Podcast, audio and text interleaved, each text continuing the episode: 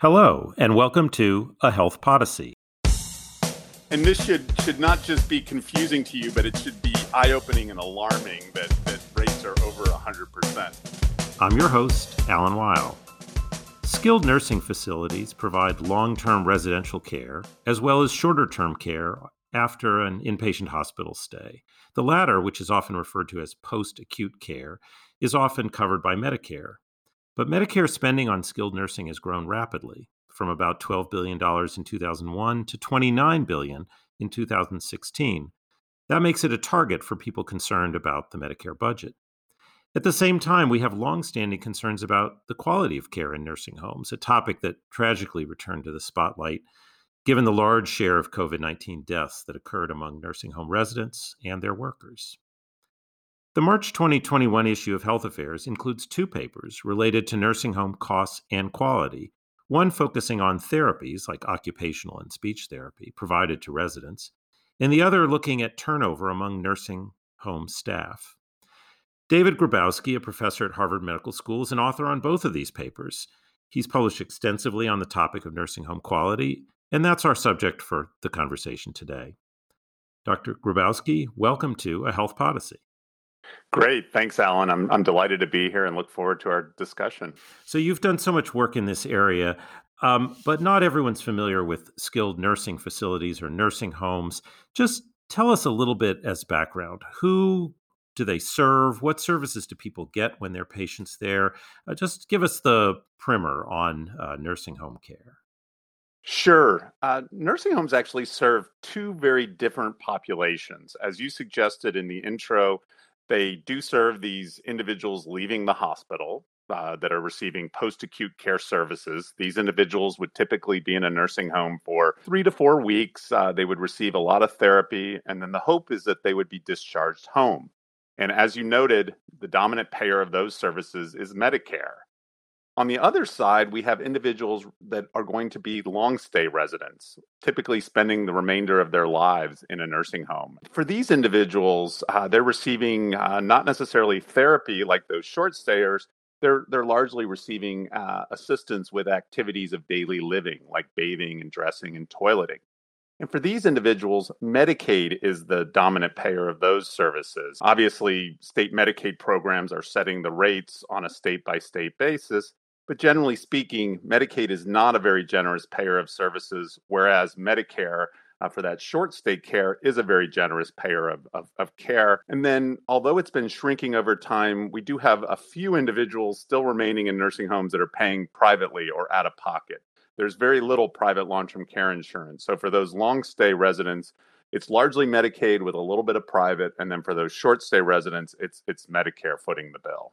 So you bring these really quite different populations together into a setting. The finances, this blending of some Medicare, some Medicaid, maybe a little uh, private pay, uh, makes it complicated to figure out both how to cover the costs, uh, but also to um, make sure that you have enough to to provide a quality experience. Um, the two papers that you have in the March issue use a new data set that has uh, really interesting implications with for quality. Just tell us uh, what, what it is that you were able to look at in those two papers. Sure. So historically, uh, we've always been very interested in monitoring staffing in nursing homes. Staffing accounts for about two thirds of all nursing home spending. I like to say that a, a, nursing home is only as good as its staff. That's the most important factor towards predicting high quality nursing home care. Historically, we've had to rely on self reported uh, staffing by the facility. In uh, federal data, there would be a two week look back period. And basically, the, the, the facility would, would report how much staffing they had in those prior two weeks. Uh, Alan, you can imagine uh, there's a lot of noise in those data. And indeed, we have a, a, health affairs paper from two years ago showing, not surprisingly, facilities tended to overreport those, those measures. What's been really wonderful is over the last several years, uh, the federal government has invested in what's called the payroll based journal data system. Uh, the acronym, and someone must have been hungry at, at CMS when they came up with this PBJ. So uh, I, uh, that, that, that, that's, that's kind of fun. But data have really been a game changer, and that we no longer rely on facility reported staffing amounts for that two week look back period. Now we have these really rich data that are thought to be both more accurate but also we can track staffing on a day-to-day basis and we can also look at who's uh, entering uh, the facility as a new staff member and who's actually leaving. So it's a much better measure of staffing and it's a much richer measure of staffing than we had previously. So you're a co author on two papers that use these data for very different uh, purposes. And I'm just going to take them up one at a time because they really are so different. But it's it's good to understand why we're now able to do these analyses that we couldn't do before.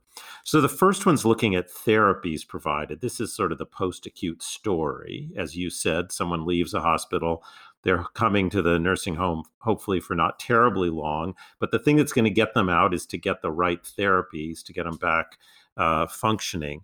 So this paper looked at a change in payment and tell us a little bit about the old way of paying, the new way of paying, and what you thought that might, what the implications of that might have been.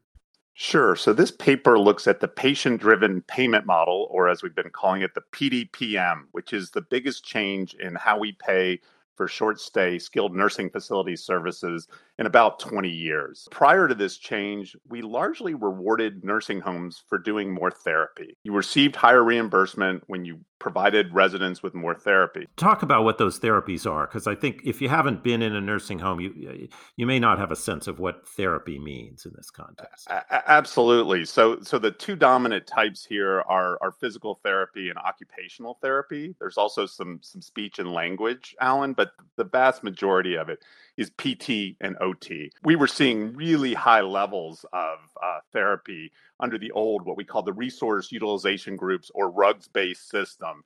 And the issue there was that when you rewarded facilities for providing lots of uh, therapy, not surprisingly, they provided lots of therapy. And uh, we were seeing uh, basically what a lot of us thought was uh, an over reliance, over provision of therapy. And so this change in the PDPM shifted from paying for therapy to actually uh, what, what's really fascinating paying for medical complexity.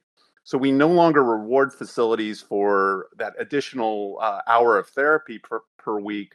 We're now rewarding them for, for admitting and caring for uh, a sicker, more medically complex patient. So, when you talk about these therapies, you're talking about people recovering from some episode in the hospital. Uh, what are we talking about here? What what conditions, services, uh, surgeries are people likely to have had that leads them then to do their rehab in a nursing home? Sure. So it's a mix of uh, surgical and medical hospitalizations that then lead to uh, the the stay at a skilled nursing facility. It can be, you know, a hip fracture, a stroke, a lower extremity joint replacement, uh, uh, chronic uh, heart failure. There's a there's just a range of different conditions that can lead to uh, the, the, need for post acute care uh, services. Okay, so I interrupted you when you were describing this change in payment, and you said it's now tied to medical complexity. What do we think the implications are of that?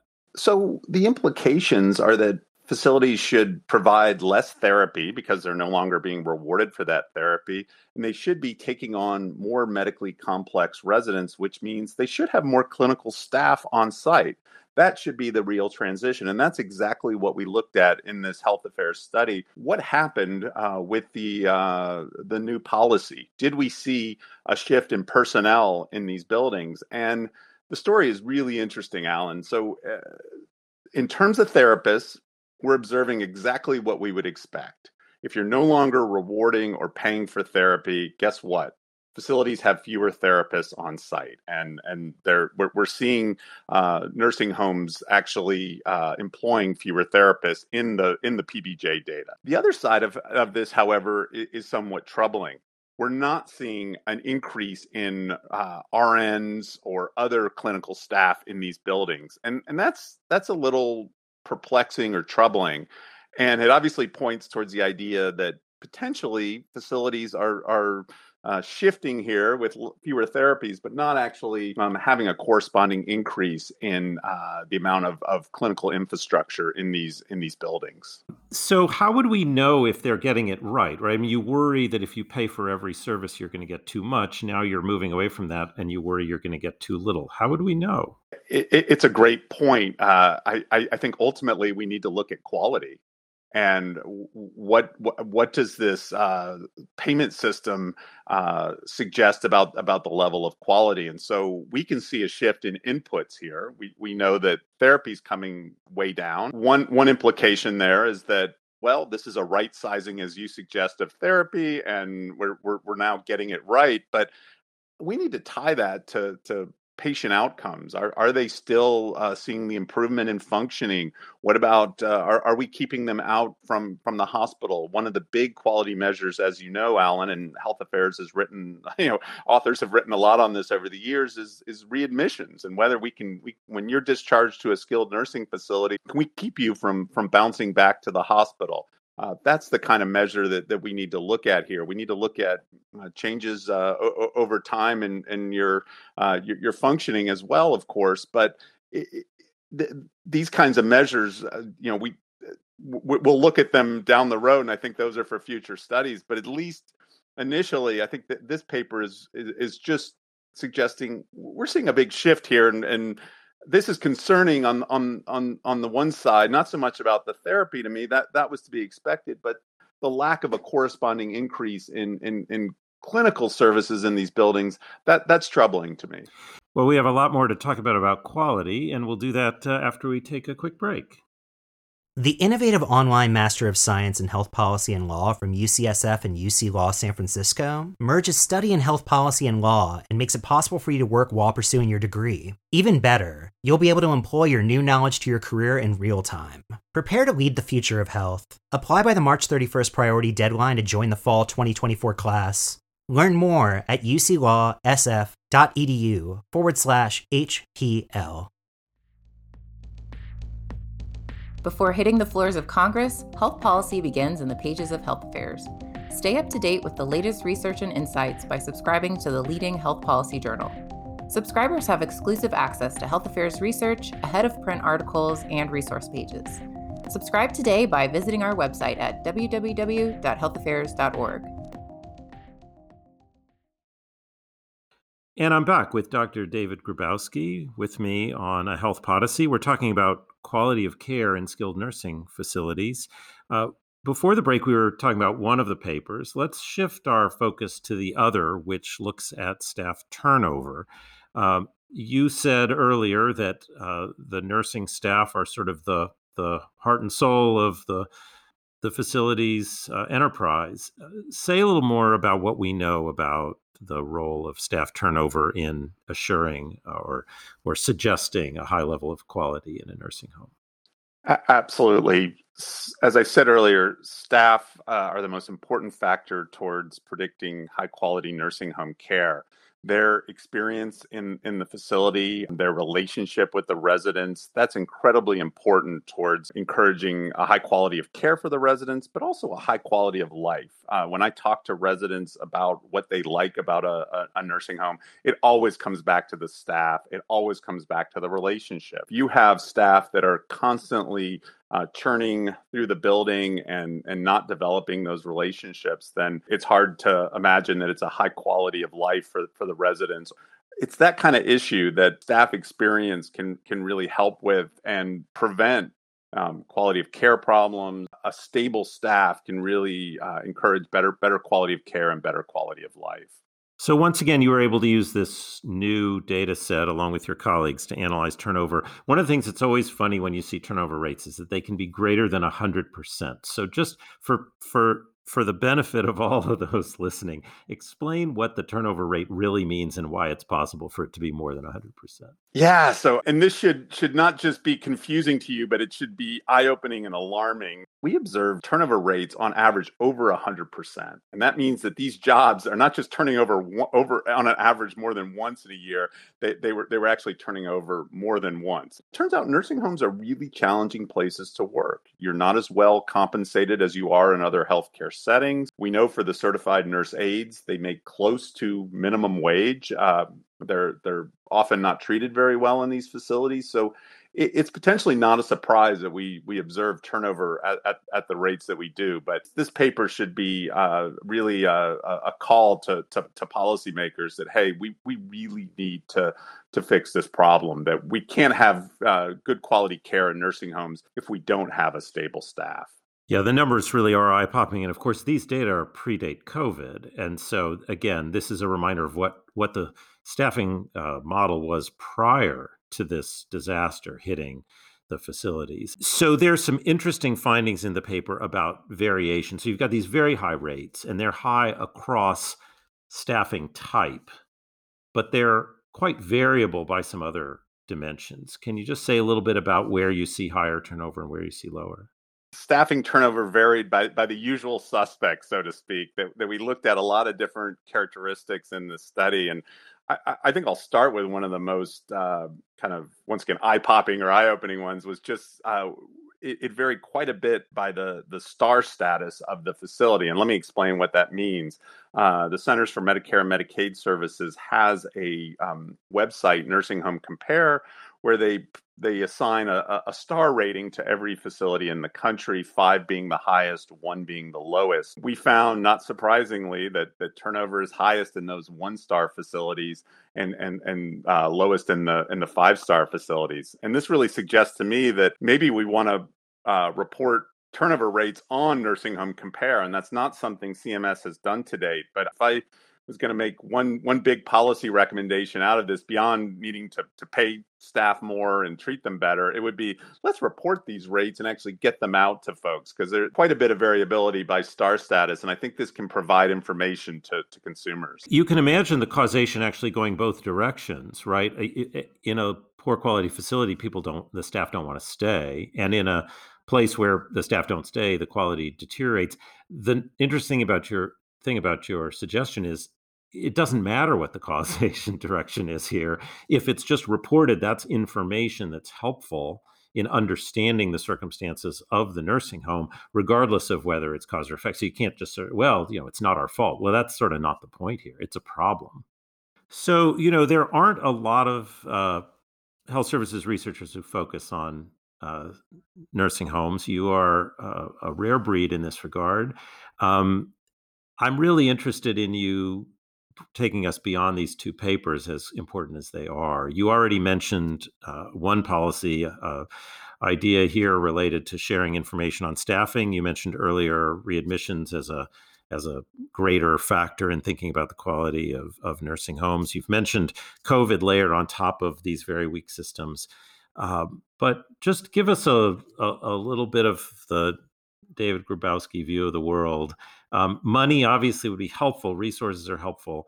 Um, but from a broader policy perspective, what, what's it going to take for us to not just cycle through crisis after crisis around uh, the quality of care in nursing homes? Yeah, I, I hope that this uh, pandemic uh, causes us to to rethink how we how we finance, pay, and deliver nursing home services in this country.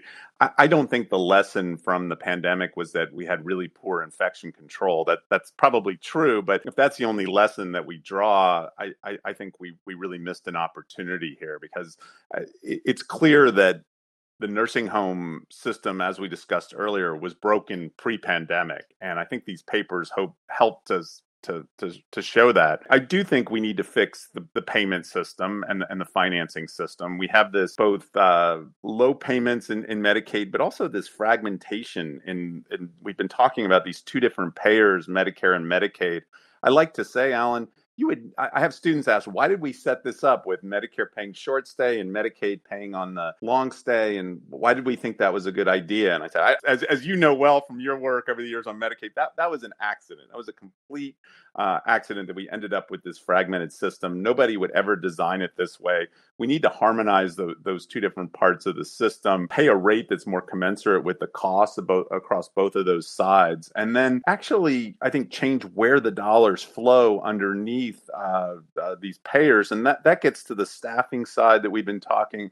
How do we get more dollars into the pockets of those of those caregivers? How do we build a stronger workforce? How do we encourage more clinical services in in, in these in these buildings? I, I think there's some interesting models there as well that that, that can help, and and and I think the uh, the PDPM paper is suggestive of that. That yes, we need to change how we pay, but how do we make certain that that the the right set of clinical services are are there in the building. And then I think the final point I'd make, we actually did a health affairs blog recently on this on accountability. Like we need greater transparency as to where those dollars are flowing and who's actually getting them. And if we want to, it's one thing for us to to say, you know, we need to put more dollars in the pockets of these caregivers to decrease turnover. It's another thing to make certain that they kind of work their way through the system. And so we we need increased transparency and accountability in addition to fixing the payment and financing system and fixing the, the, the delivery system underneath it. So I know this is a ridiculously complex topic, but I just want to spend one more moment on that last item. You've mentioned that for profit uh, has some indicators of lower quality, which means there's money to be made. If you just pay more and that money goes to the wrong place, it doesn't do anyone any good. So, and you mentioned transparency, but beyond that, is there a way for policymakers to feel confident if they're going to put more money into the system that it's going to end up at, at the point of patient care? We have a couple of different mechanisms right now to kind of follow the money, if you will. The first is just the cost reports, and those are well utilized. I mentioned MedPAC earlier. Uh, they're they're constantly looking at margins. Uh, we know there's a lot of uh, issues with with the cost reports, but at least at a high level, that's one way to track it it would be great to to do that in a more detailed way and i would really encourage the the gao or others to really we need some forensic kind of accounting here to really dig into these numbers and make certain they're right. The other place where we see leakage is on the ownership side and you mentioned for profit and we've had, and this could get way more complicated, so I'll keep it at a very high level. But we've seen a lot of entry of private equity, other uh, uh, sort of complicated ownership structures in this space, and there's a lot of related parties, and there's there's concern that the dollars aren't always getting into the staying in the building, if you will, but kind of leaking out to these other parts of these organizations. We've also, uh, I, I, don't want to get too far into there, there's a data set, and we've actually published on it in Health Affairs before the, the PECOS data, which are ownership data used to kind of track these arrangements. Much like the cost reports, um, uh, I, I, think it was it was helpful, but we still don't have a perfect sense of everything. And so I do think that there there's there's work to be done. And this is a wonky point, but I'll, I'll make it. This is health affairs. I, I I do think investing in better cost reports and ownership data, such that we can kind of follow the money, uh, is, is really important here. It's, it's easy to say greater transparency, greater accountability, but uh, we have those tools. We just don't, they're, they're, they're not uh, quite up to the task yet.